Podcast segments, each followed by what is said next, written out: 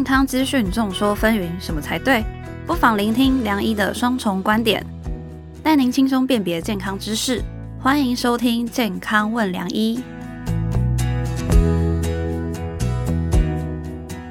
欢迎收听《健康问良医》，我是主持人良医健康网的编辑陈婉欣，在我身旁的是客座主持人、医学权威的陈宝仁医师。嗨，大家好，我是宝仁医师。哎，宝仁哥，你知道我最近啊，其实我看到一篇新闻，他是说什么、有一个中年妇人啊，她靠着节食减重十公斤、哎，哦，减肥十公斤其实对不难啊，我一辈子减重很多次十公斤，只是又回来而已啊。后来呢？后来啊，他其实就是当然能减肥成功，而且减十公斤，当然是很开心嘛。但他就发现说，哎、自己的脖子好像变粗了。哦，就是身体瘦了，但是脖子没瘦，没错，然后是是跟老跟他吵架脸红脖子粗呢？不是哦，他其实后来去检查，发现他是什么甲状腺结节嗯，引发的甲状腺亢进。哎，对，还有甲状腺亢进哦，所以他不是真的减肥，对，他其实是因为甲状腺亢进。哦是呢，是呢，嗯对。其实呢，我我不叫讲我，我刚好前几天跟陶晶莹录了一集 podcast，哦出来，他叫我总结，嗯呃，年度我们认为值得提醒的五大疾病，其中甲状腺机能的问题嗯就被我列在第四到第五名。原因是什么呢？因为它隐藏版不容易发现，嗯呃，只是它发生率还蛮高的。哦，你刚刚有提到，哎，一个女生变瘦，开心，心跳快，吃什么不太容易胖。你觉得他会来看病吗？他已经觉得老娘身体治好了，对不对？很高兴，变瘦还更好嘞。所以其实甲状腺机能亢进很有趣，机能低下又是另外一个问题。所以呢，莫名其妙变瘦，心跳快，脾气变得比较差，嗯，其实 sometimes 还是有问题。不过这种人如果四十几岁都会来看我门诊，因为他认为是更年期。所以今天其实来聊一聊这个有趣的甲状腺哦，这个是好玩的疾病啊。没错，就是我们真的平时不要忽略身体给我们的健康警讯啊。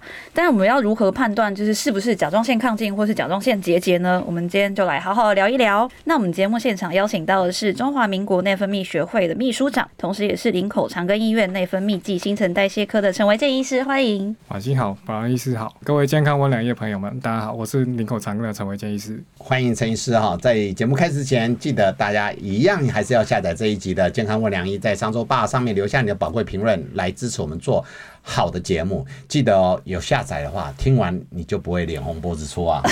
对，没错。其实我们一般平常比较常听到是甲亢嘛，大家都说什么甲亢、甲亢、甲状腺亢进。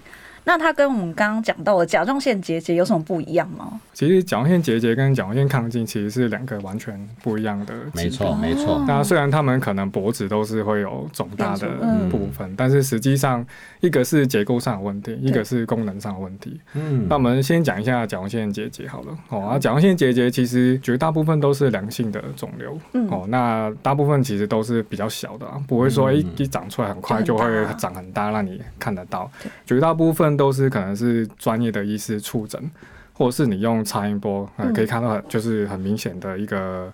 因为超音波对于这个比较表浅的一个身体组织是看得最清楚的，嗯所以一般可以用，尤其是尤其是健检，健检可以用超音波就可以很简单看得到结节。所以盛行率可能估算，其实呃，在国内外应该可能都有四成到一半的人口会有这个甲状腺的结节。感觉所以很高你看，哎、这个很高哎、哦我每你知道，就跟我们多囊孕卵巢，如果在年轻族群十个四五个，我说我如果要找哦 case，、我去高中生。普遍少一个，全部都是。其实他们也是哦，他路上 O A 路随便抓来，可能都有搞到四个、嗯四个就有。所以我现在就有了。哦，我嗯不好意思跟你讲，我觉得你高度是有可能，啊 但检查看看才知道。那那这秘书长继续在聊这个甲状腺对，的确也是女生盛行率会比较会有比男生多了哈。那当然他们是从小慢慢变大，所以说哎、真的就是大到说其实脖子看得到了，其实还是没有那么的多人多会有那么多的状况。如果说脖子真的已经那么大，可能就是要考虑说，就是这个治疗会有一些症状、压迫感啊什么，可以考虑一些治疗。嗯，针对这个，当然肿瘤就会想到说有没有可能是恶性的机会。嗯。其实恶性的机会在甲状腺癌来说，其实非常的低，是。九十几趴的，我想都是良性。对。哦但是因为反过来说，在女生的族群，你可能在这个台湾的这个十大癌症死因，可能都会看到甲状腺癌，尤其是女生那一边，嗯。可能是前五名的，我可能是前五名。嗯，哎、主要是因为这个甲状腺癌的这个，那应该说甲状腺结节的盛行率实在是太高太了。高了，哎、所以说，哎、在女生的部分，尤其是女生肾群又更高。哦，所以加上我们现在的这个医疗器，就是检检查的器材，超音波就是应用的非常广泛，所以可能是很小的一个长刚长出来的恶性的甲状腺结节就被你诊断出来，哎哎、所以这个诊断率是是高了。啊，但实际上数目来说，绝对的数目来说是没有很多。嗯，那另外很幸运的部分是甲状腺癌，绝对绝大部分都是这个甲状腺乳突癌，哎，不晓得大家有没有听过？嗯那甲状腺乳突癌其实预后也是非常的好了，嗯所以大部分其实就算盛行率很高。哦，那个十大癌症死因，对啊，，实际上好好治疗，哦，就是好好处理，其实呃，这个 survival rate 或是预后是非常的好的，对，是不用太担心。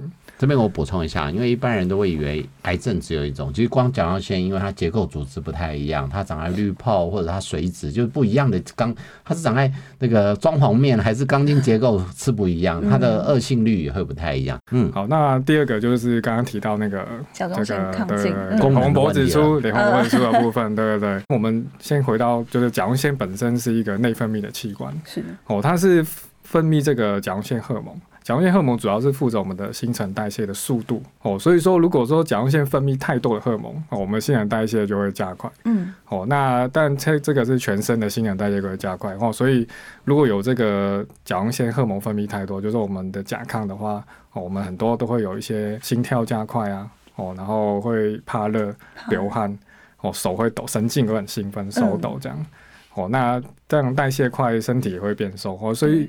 这种就是说，很常遇到你明明这个病人吃很多，他尤其是他胃口会增加，就是嗯。猛吃猛吃，但是越来越瘦，嗯，哦，猛吃越来越瘦，就是这种呃，或者是月经会也会不规则哦，哦，那晚上睡不着，哦，很兴奋，然后脾气变差，哦，就爱骂人这样，对爱骂人，嗯，对这种状况就有会会需要怀疑是不是我们的这个甲亢。那甲亢里面绝大部分都是自体免疫导致的，就是我们嗯俗称的这个 Graves disease，就是我们的格雷夫氏的这个疾病。嗯那格雷夫氏疾病其实有一个很独特的一个点，就是说这个甲亢病人如果他没有早期发现，或是没有乖乖的治疗，对，其实会有一个眼突的问题。嗯。我不晓得大家有没有遇到过嗯亲身边亲朋好友，就是呃，就是有刚刚的以上的症状，然后眼睛又突突的。对嗯哦，就是这个问题，就主要是这个甲亢的这个抗体会在我们的眼窝里面，哦，造成一些物质的沉积，它会把我们的眼睛就是往外推出来。哦，如果说这个状况就算呃，如果已经发生了，就算我们后面就是吃药或是治疗把它治疗好，其实那个眼睛是不会就是再回来回去。对，所以我们还是尽量早期如果有这些症状，还是早期看医生，是不是确认一下是不是有这个问题，这样。会比较好。那我想问，那他们这两个的，譬如说风险群是一样的吗？或是他们比较容易落在什么年龄层？结节跟那个精神亢进，对对那是同一个 group 啊，呃，我想一样还是女生年轻居多，是女生呃女生居哦多所以得到啦。这个病很高兴你是年轻女嗯，生。呃，但但结节部分，我想应该是所有年龄层应该都都都会都会有啦，哦而且就是也要看我们的这个检查机制，就是说，如果但如果说很年轻对，哦，年轻的小朋友就已经得到那个就是不好的风险会相对高一点，或是他以前有接触过一些放射线等等的，哦，这个结节就是比较需要担心。针对这个甲亢的部分，那但教科书上是是。写说，哎、可能是六十到哎四十到六十岁之间嗯。发生率比较高，但是个人在临床上其实遇到也是年轻女生比较年轻有二三十我觉得现在学生可能甚至上课的压力，我们看到也是有的。对，因为毕竟这个是一个自体免疫造成的疾病啊，所以其实后天的这个压力或者是生活作息、熬夜，哎、都会容易诱发这个问题。不过我就顺便聊聊天了，每次聊聊天就显现我个人的年龄的增长。这个我记得，当然我没有参与到那个年代，就是民国五十几年，台湾光复呃民光复三四十年代，其实政府做一个德政，就是在我们的实验里面添加了碘。嗯，其实，在早期啊、台湾刚光复的时候，你去看那早期的照照片，台湾很多甲状腺就是所谓的大脖子症，对那是因为它碘缺乏，碘缺乏的时候，其实碘是甲状腺素一个重要元素，所以当你碘不够的时候，甲状腺就要过度功能制造，所以它甲状腺就会变大，所以那时候脖子几乎都都变比较粗。哦但是后来因为在食盐里面强制加了碘，其实它碘的需求很少，你只要补上去就好。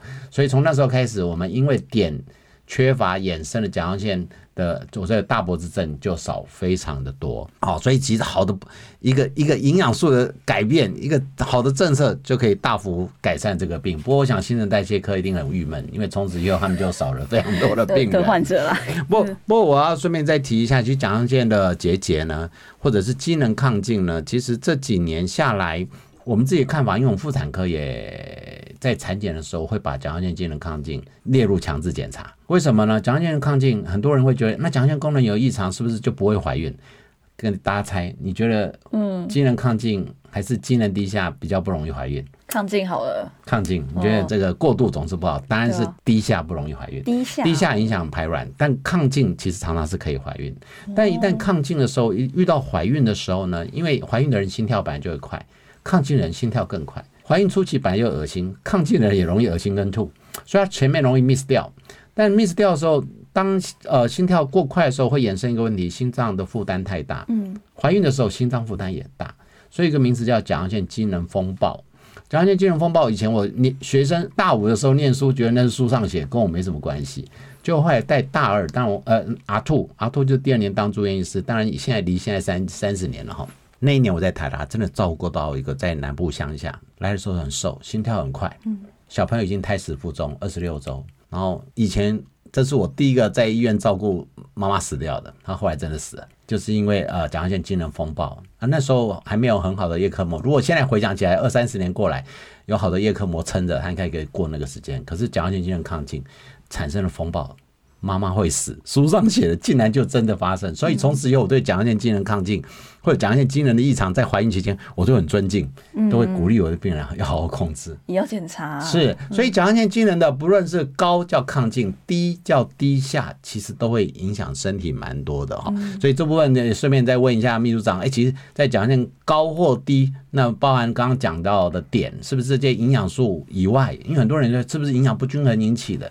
我们知道，呃，跟呃风湿免疫症呃当然是一个关系啊。你们觉得在营养上有没有差异？因为大家讲到代谢，都觉得跟这个吃吃吃出来的。啊那我不知道新陈代谢科对于甲状腺机能的这个问题，会不会觉得跟营养也有关系呢？除了碘以外，我还是先补充一下前面提到了碘的这个话题。是哦所以台湾其实大家知道四面环海，对，对，但是但是为什么会缺碘？其实跟这个地理的这个蛮有关系。因为我们台湾都是山坡地形。对，哦，所以其实都很难把这个点留在我们的土地上哦哦，所以台湾才是一个就变成说一个实际上一个缺点的地区。是，所以后来就是说，因为我们食盐里面有加碘哦，所以就是会慢慢解决这个大脖子的问题。那前面呃，保林师有提到说，呃，碘是在我们合成这个甲状腺荷尔蒙是一个非常重要的一个、一个因因素因素了，对不对？所以如果没有点的话，我们的甲状腺就是想办法，你只要一点点点，我们就是可以赶快做出甲状腺荷尔蒙，所以它就会不断增生，嗯哦，就是很容易长一些结节或是大脖子的状况。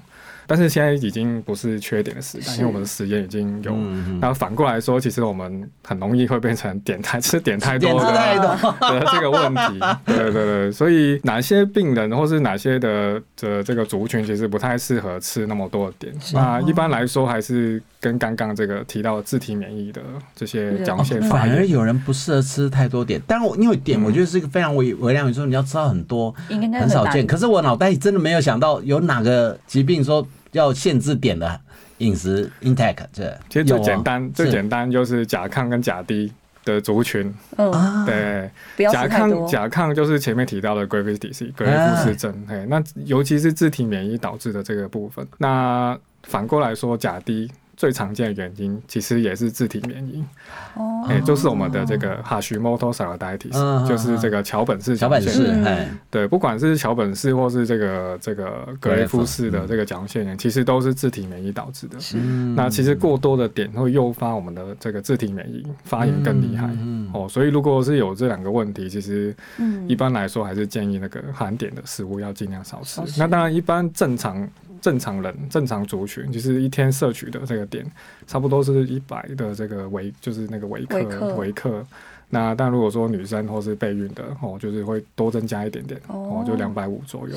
另外一个大家要记得，也也蛮好记的啦，就是说点最多的这个食物的来源，其实就是海菜类、海菜，海菜类、海带、海苔哦，哎、这些部分。从海里面来的。对对对对，就是这个部分，如果真的有这个问题，可能就尽量避免了。那那我再问一个比较实际一点的，那你们怎么知道他点有没有过量？因为这这我你知道我们当医生只能道德劝说，啊少吃这个少吃这个。那我啊所以这类病人，你会回去抽他真的碘含量？因为我突然想到，我一一辈子当中，我也很少去测病人血液点含量、哎、嗯他是测点点含量吗？还是有什么 monitor？还只是只是看看他临床反应与与否？这个很难，这个真的是很难。比较难。那一般来说，我们少少部分的机构是医院，其实针对这个点的这个摄取或是含量，其实有做过一些研究。那他们是用这个小便里面的这个点的这个量哦来去评估，的对，就是评估这个病人他平常摄取的这个量怎么样。不过我想现在临床上其实很少会做这个部分，很少去真的做测验，但是从临床上 follow 一下你的这个治疗效果好不好？是是是。哦，又学到一个新东西，好好玩。嗯 那刚刚讲到说，就是有一些甲状腺的问题是不能过度摄取碘的嘛？那有没有像那反过来说，有没有就是什么甲状腺的症状是需要多补充碘的吗？不需还是都不需要？其实简单来说，我们一般还是建议健康饮食，一般就对，就是均衡就可以了。对就当然，嗯呃，有一派说法是说，一，吃过多的碘或许会增加甲状腺结节呃的风险发生的机会啦。哦其实，但是这个目前还是没有定呃论没有对没有绝对定对，定论对没有绝对嗯定论的。了解。那刚刚就是我们有讲到说甲状腺亢进跟甲状腺结节的差别呢，那我就想问问看宝仁哥，就是你刚刚有讲到说甲状腺结节好发在年轻女性身上，那如果我们这时候女生想要备孕啊，然后又有又对又有甲讲状腺结节的话，她要怎么办？在治疗上会不会有什么特别的做法？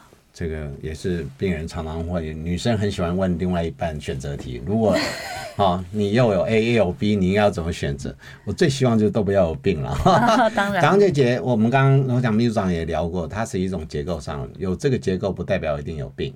好，那第二个甲状腺机能亢进，其实还有一个叫低下，低下对身体影响比较大。我会建议，其实低下因为变胖变冷，一些整个代谢下降，比较容易要找医生。哦因为女生只要变胖就想找医生，对但是亢进常常会忽略。我们刚刚前面提到，他亢进心跳快，人变瘦。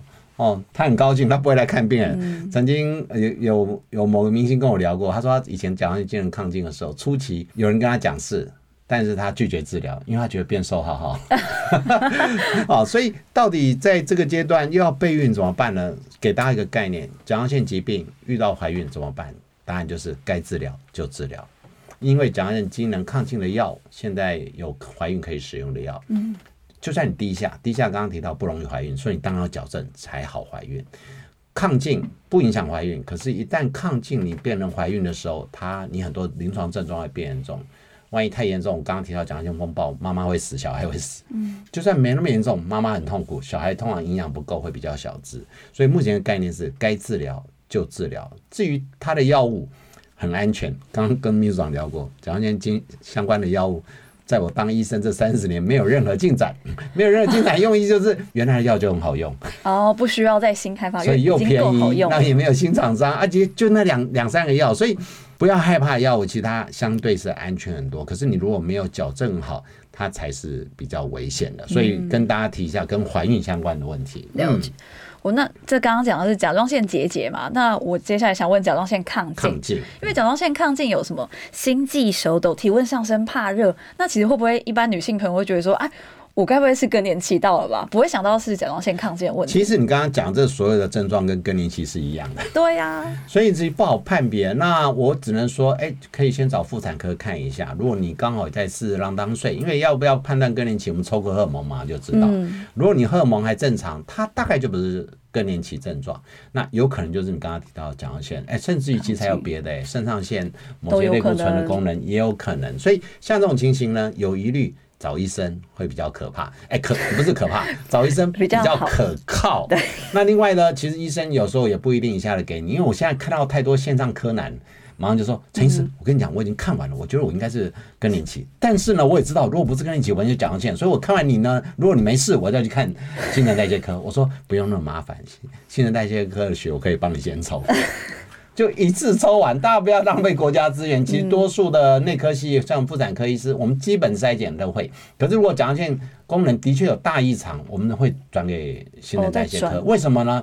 因为药我也会开了，嗯但是超音波我不会做，所以他必须去做超音波，看看甲状腺有没有其他的相关异常。另外很多疾病真的大家柯南当一下下就好，为什么呢？诶，有人说我有几种病人哦，嗯，有人是死都不肯吃药，有人只要除恶务尽，他就甲状腺结节哦，以后有万分之一会当坏会变坏的风险，所以他要求先开，但不是大家想的。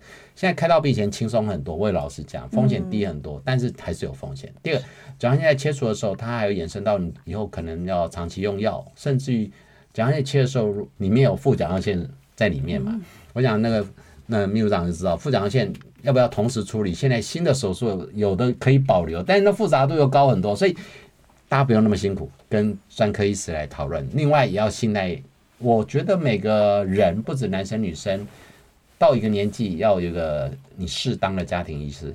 家庭医师不一定要找家庭医学科，你已经看你的妇产科看很习惯了，男生看你的泌尿科医师看很习惯了，你已经看新陈代谢科看很习惯，他就是你很好的咨询的一线的家庭医师。嗯，那其实我最后就是。大家一定会想问啊，我们要如何避免甲状腺结节嘛？是刚刚就是提到说压力大、脸红、脖子粗，可能就比较容易让甲状腺结节比较严重。那最后是请秘书长来叮咛一下大家怎么预防这样。那刚刚提到说，如果像甲状腺功能低下，就是我们可以补充一个甲状腺素。我们现在有人工合成的这个甲状腺素来补充。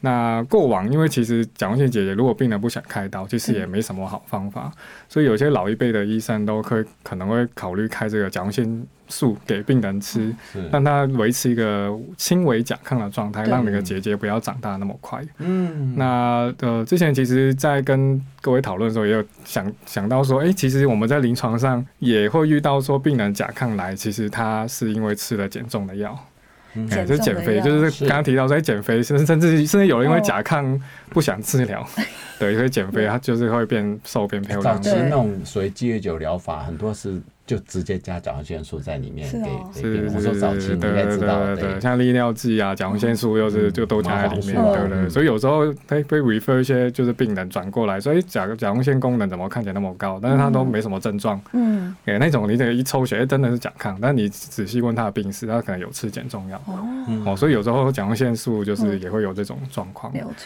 那当然就是说吃甲状腺素也没办法让甲状腺结节变小，但是我们现在可以考虑说用一些新的治疗，可以治疗我们有一些良性的这个肿大的这个甲状腺结节。对哦，那当然传统就是手术开刀了嗯。那、手术开刀我们一般会在脖子的下缘，哦，嗯就是开一个三到五公分的伤口，哇，那去把我们的结节直接用外科的方式，就是把它拿起来。嗯，哦啊，但是这个就是，当然缺点就是你还是用的，就是传统刀，你要全身麻醉，对嗯那要插管。对嗯哦，那正常的甲状腺组织也会被一起拿起来。破坏掉。哦，啊甚至刚刚提到说副甲状腺有时候真的不好分，嗯它就是在贴在这个甲状腺的这个底部，所以拿起来的时候就会一起哦嗯。把这个副甲状腺拿起来。嗯。那副甲状腺是控制这个钙离子的代谢，嗯，哦，所以也会有一些症状啊，但如果不小心拿起来。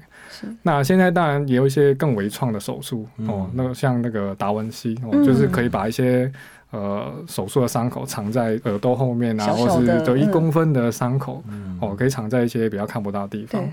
那甚至说比较进阶的，甚至有这个金口哦，从一些自然身体自然的这个自然对孔，哦就自然会有多的洞，对对对，从嘴巴里面，哎，就是一哦一直挖下去，下去哎，去把这个结节拿起来。然后另外就是像我们现在内科系或是放射科，呃，在做的一个新型的治疗，就是一个微创的治疗，嗯，哦，就是叫这个甲状腺消融。哦我们可以用一个微针对，用一个针，嗯用针孔的伤口，针尖我们会加热，哦嗯，把这个结节加热到可能六十到一百度，对，嗯哦，去把这个结节用热能把它破坏掉。然后它被破坏掉之后呢，我们身体的免疫系统就会把它就是吸收吃掉，它会自己慢慢萎缩。是哦，啊，这个好处就是，诶，局部麻醉就可以，对然后也可以保留正常的甲状腺没，错，诶，不用把甲状腺整个拿起来。哦，所以有一些新的这个方法，大家可以去去选择啊。哦，就是说，如果真的有症状不舒服哦，很大的，哎，吞咽困难，甚至有一些因为太大的，其实气管哦也会被嗯推。影响。哎，就是如果说哎呼吸也会有困难的，也是可以考虑说做一些介入的处理。所以我我稍微再补充一下，其实刚刚秘书长讲到，就是我们医界目前的发展哦，有些疾病你越来越了解，老实讲放着也不会死人哦，所以叫观察。第二个。药物效果也可以，可是药物通常不会根除，大概就是改善。再是手术，以前手术我们叫大一点的手术全干掉，这是一种，现在会保留型手术，但是可能还是有伤口。再来是微创，微创小伤口，到甚至未来的超微创。其实刚刚讲的消融，这是我们目前很多科别这个与实体性的肿瘤的治疗方式。我们妇产科最近很有名的是肌瘤，肌瘤也是类似消融手术，一根针穿进去，针尖可以用微波发热。你就想把那个肉烫熟的概念。加热它，差不多。那但是呃，这个当然需要精准的对准很多的结构，所以消融治疗在这两年会是显学，嗯。但不是只有甲状腺，这你看到实体类的，甚至肝的肿瘤、肾脏肿瘤、妇产科的呃肌瘤这种良性的，当然要有一个前提啊，多数目前还是考虑放在良性疾病，因为恶性疾病可能没有办法这样破坏完。不过你就可以看到，真今天这一集真的太有内容了，你看。了解整个世界趋势，又知道台湾的这个点的发展史。那我今天也学到一些，原来原来也有食物是会要控制点，不能太高的，不能太多。嗯，所以如果发现自己不论是甲状腺结节或者甲状腺亢进嘛，只要配合医生的医嘱，然后直到疗程结束，再加上保持好心情，再加上规律的生活习惯，相信还是可以痊愈的。那我们今天的内容，希望对大家有多少帮助？谢谢陈维新医师来到健康问良医。谢谢婉欣，谢谢保安医师，谢谢各位健康问良医的朋友们。喜欢我们的节目内容，请下载本集《健康问良医》，并订阅良医健康网的 YouTube。好的，节目需要大家的鼓励跟支持，请在商周吧上面留下你的宝贵评论来支持我们哦。健康问良医每周五晚上八点都会准时的播出，别错过跟你我有关的健康新知。听了这一集，你就不会再脸红脖子粗喽。我们下周见，拜拜，拜拜。不想错过健康问良医吗？欢迎订阅良医健康网的 YouTube 和 Pocket 商周吧，期待你我在空中相会哦，拜拜。